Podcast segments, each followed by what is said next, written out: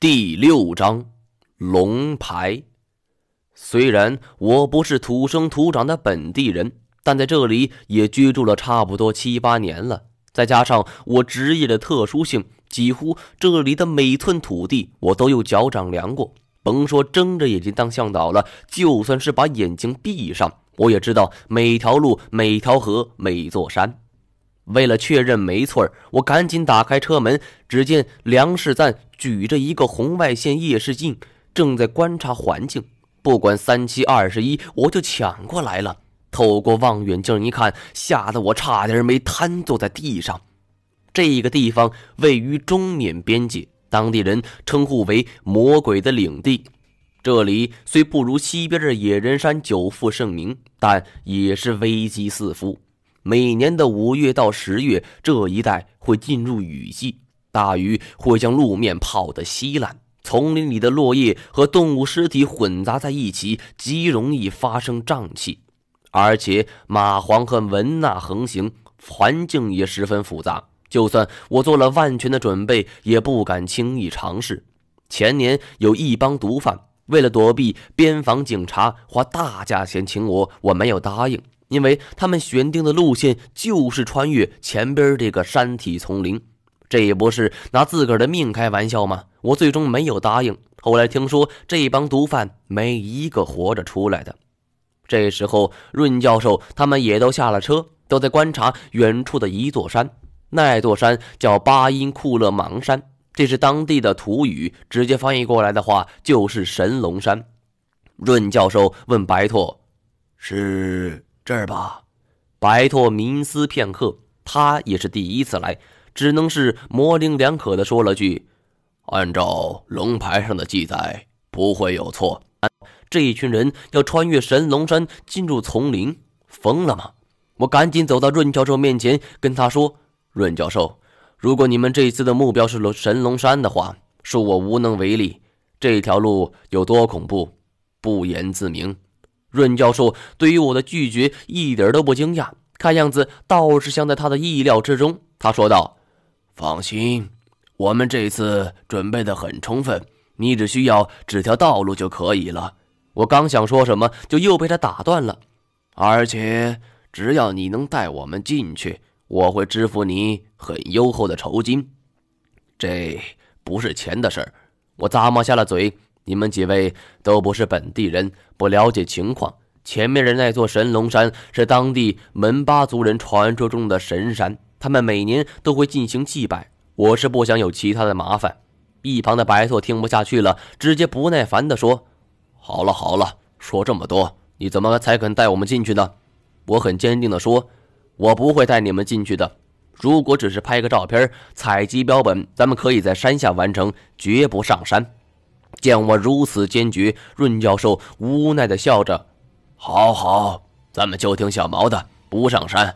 走吧，咱们先去前边的村子。”说完就转身上车了。白兔狠狠地瞪了我一眼，我留意了一下马航，这小子的眼睛中充满了一种说不出的感觉，就像是看着死人似的。我呸了一声：“真他妈的晦气！”喂，愣着干嘛？赶紧上车！马航突然上来，使劲推了我一下。我对于他这种极不友好的行为很反感，使劲的挣扎了一下。马航则趁机扭住了我的手腕。嚯，小样儿，就你这瘦不拉几的小体格敢跟我玩？我牛脾气一下子就上来了，决定让他吃点苦头。常年在外边混迹的我，不信收拾不了一个书呆子。但就在这时，我忽然停住了。我明显感觉到马航在我的手心里塞了一个纸团我还看到他冲我点了一下头，是那种极轻微的动作，旁人很难察觉，但我却看到了。润教授见我们势成水火，连忙喝止：“小马，你住手！”其他人也都上来劝架。我虽然不知道马航为什么塞给我这个纸团但我敢肯定，这个纸团是不能让其他人看到的。要不然，他也绝对不会用这么隐秘的方法给我了。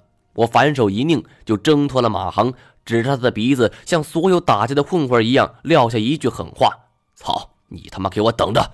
我并没有上车，而是径直走向了后边严喊开的车。祥庄怒气冲冲的上了车。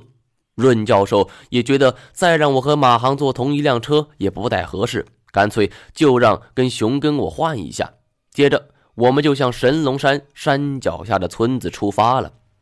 一路上，严寒还在不停的撇嘴：“那个马航有什么啊？两乌三两肉，长得跟个猴似的。要我说，毛哥，你就直接揍他，看他有什么话说。”我没有应和他，只是悄悄地把纸团塞进了作训服的上衣兜里，感觉手心都出汗了。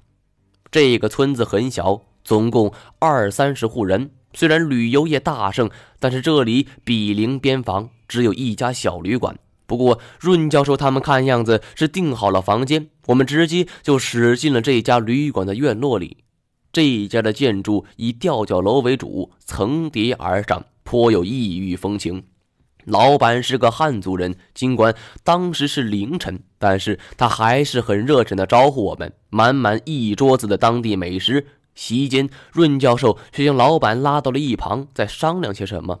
他们的谈话内容我听不清，只见老板时而摇头，时而点头，偶尔还会指着神龙山的方向说些什么。白拓则像在车上一样，照着风水珠推演着什么。我偷偷瞄了一眼，他的手边还放着润教授的笔记本，本上画着一些字符，跟鬼画符差不多，我完全看不懂。我去厕所。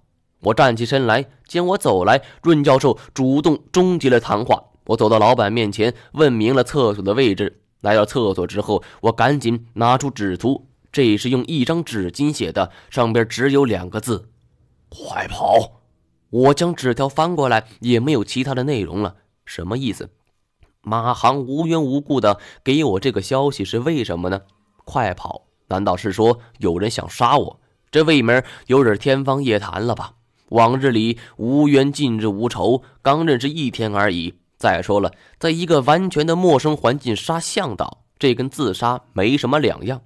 我在心里又估摸了一下，这帮人里边，梁世赞我肯定没办法收拾。那个叫向雄的也很壮。除了这两个人，我还真的不秀谁。就在我坐在马桶上仔细想着这两字的深意的时候，厕所的门被人敲醒了，伴随着一声轻轻的呼唤：“毛哥，是马航。”我连裤子都没脱，但还是摁下了冲水开关。拉开门后，马航悄悄将我拉到了一边，谨慎地说：“毛哥，你得赶紧跑。为什么？润贤江要杀你。”马航表情十分严肃，完全不像是在开玩笑。但我真不相信这会是真的。他是高高在上的全国知名专家，我不过就是一介屁民，完全不存在利益上的冲突。而且我平日里也没得罪过人，为什么好好的要杀我呢？马航谨慎地看着润教授他们吃饭的屋子，小心翼翼地说道：“你，你知道我们这次来是为了什么吗？”我摇摇头，润显江不知道从哪里找到了一堆龙牌，就是你在不露酒吧看到的那些。表面上看，这些龙牌没什么特殊的地方，但是上边藏着一些线索，表明龙这种动物是真实存在的。我倒吸了一口凉气，也压低声音：“你的意思是，你们是来找龙的？详细的我来不及细说了。”我只能告诉你，他们找到真龙以后，一定会杀你灭口的。靠！你们找你们的真龙，杀我干什么？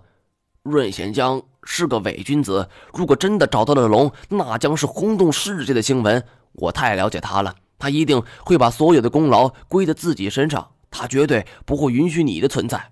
而且他们也说过，去死的也行。这种违法的行为，你是目击者，他们能让你活着吗？这话倒是有几分道理。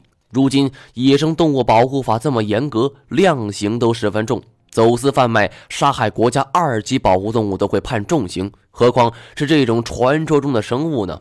但是我提出了心中的疑问：你怎么一定肯定能找到龙呢？说龙存在，这也太扯了吧？不，我知道他们一定能找到龙。猫哥哥，我看你人不错，还是赶紧走吧，要不真的就……马航这句话还没说完，我一记重拳就挥了过去，直接怼在了他的鼻梁之上。马航惨叫一声，捂着鼻子蹲了下去，血顺着他的鼻孔、嘴角就流了下去。我凶巴巴地说道：“小兔崽子，敢他妈找茬儿！我正是余光瞥到了润教授走出了吊脚楼，站在门口朝这边观望，才打出了这一拳。光顾着追求真实了，忽略了把握力道。没想到这一拳出去这么重，但事已至此，我只能是一路演到底了。润教授赶忙跑几步上来劝架，在众人的劝说下，我骂骂咧咧的走了。虽然这一拳鲁莽了点儿，可是也没办法。不管马航说的是真是假，多点防人之心也没有什么不对。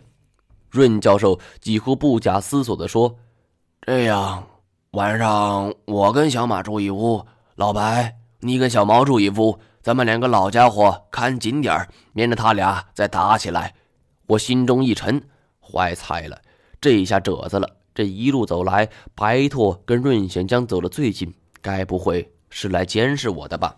马航被搀扶回房间敷药，我则回到餐桌上吃了点东西，边吃边时不时的骂骂马航，心中却在盘算着对策。因为这里没有别的客人，我们一行人直接在大厅里拼桌。正在觥筹交错的时候，老板却向大厅正手供奉的一座神像跪了下去，开始了虔诚的祭拜。这一带的民风如此，尽管老板是汉人，我们也不敢打断。也没有人喧闹了，我则趁机留意了一下石像，很奇怪，神像是刻在了一块石板之上，一个胖嘟嘟的婴孩形象，身上长满了眼睛，八只手上各抓着一件法器，下半身却隐藏在一团云雾之中。这个婴孩双目圆睁，瞪着血盆大口，露出了里边钢针粗细的獠牙。我们平日里见到的神像大多宝相庄严、静谧祥和，但是这个形象的神，我还是第一次见到。本地居民以门巴族为主，这一族的百姓大多是信奉本教和喇嘛教，但我不知道这个八只手的小孩是哪路的真身。好不容易等老板祭拜完了，我好奇地问老板：“这是什么神？”哪知道老板叹了一口气说。这不是神，是鬼。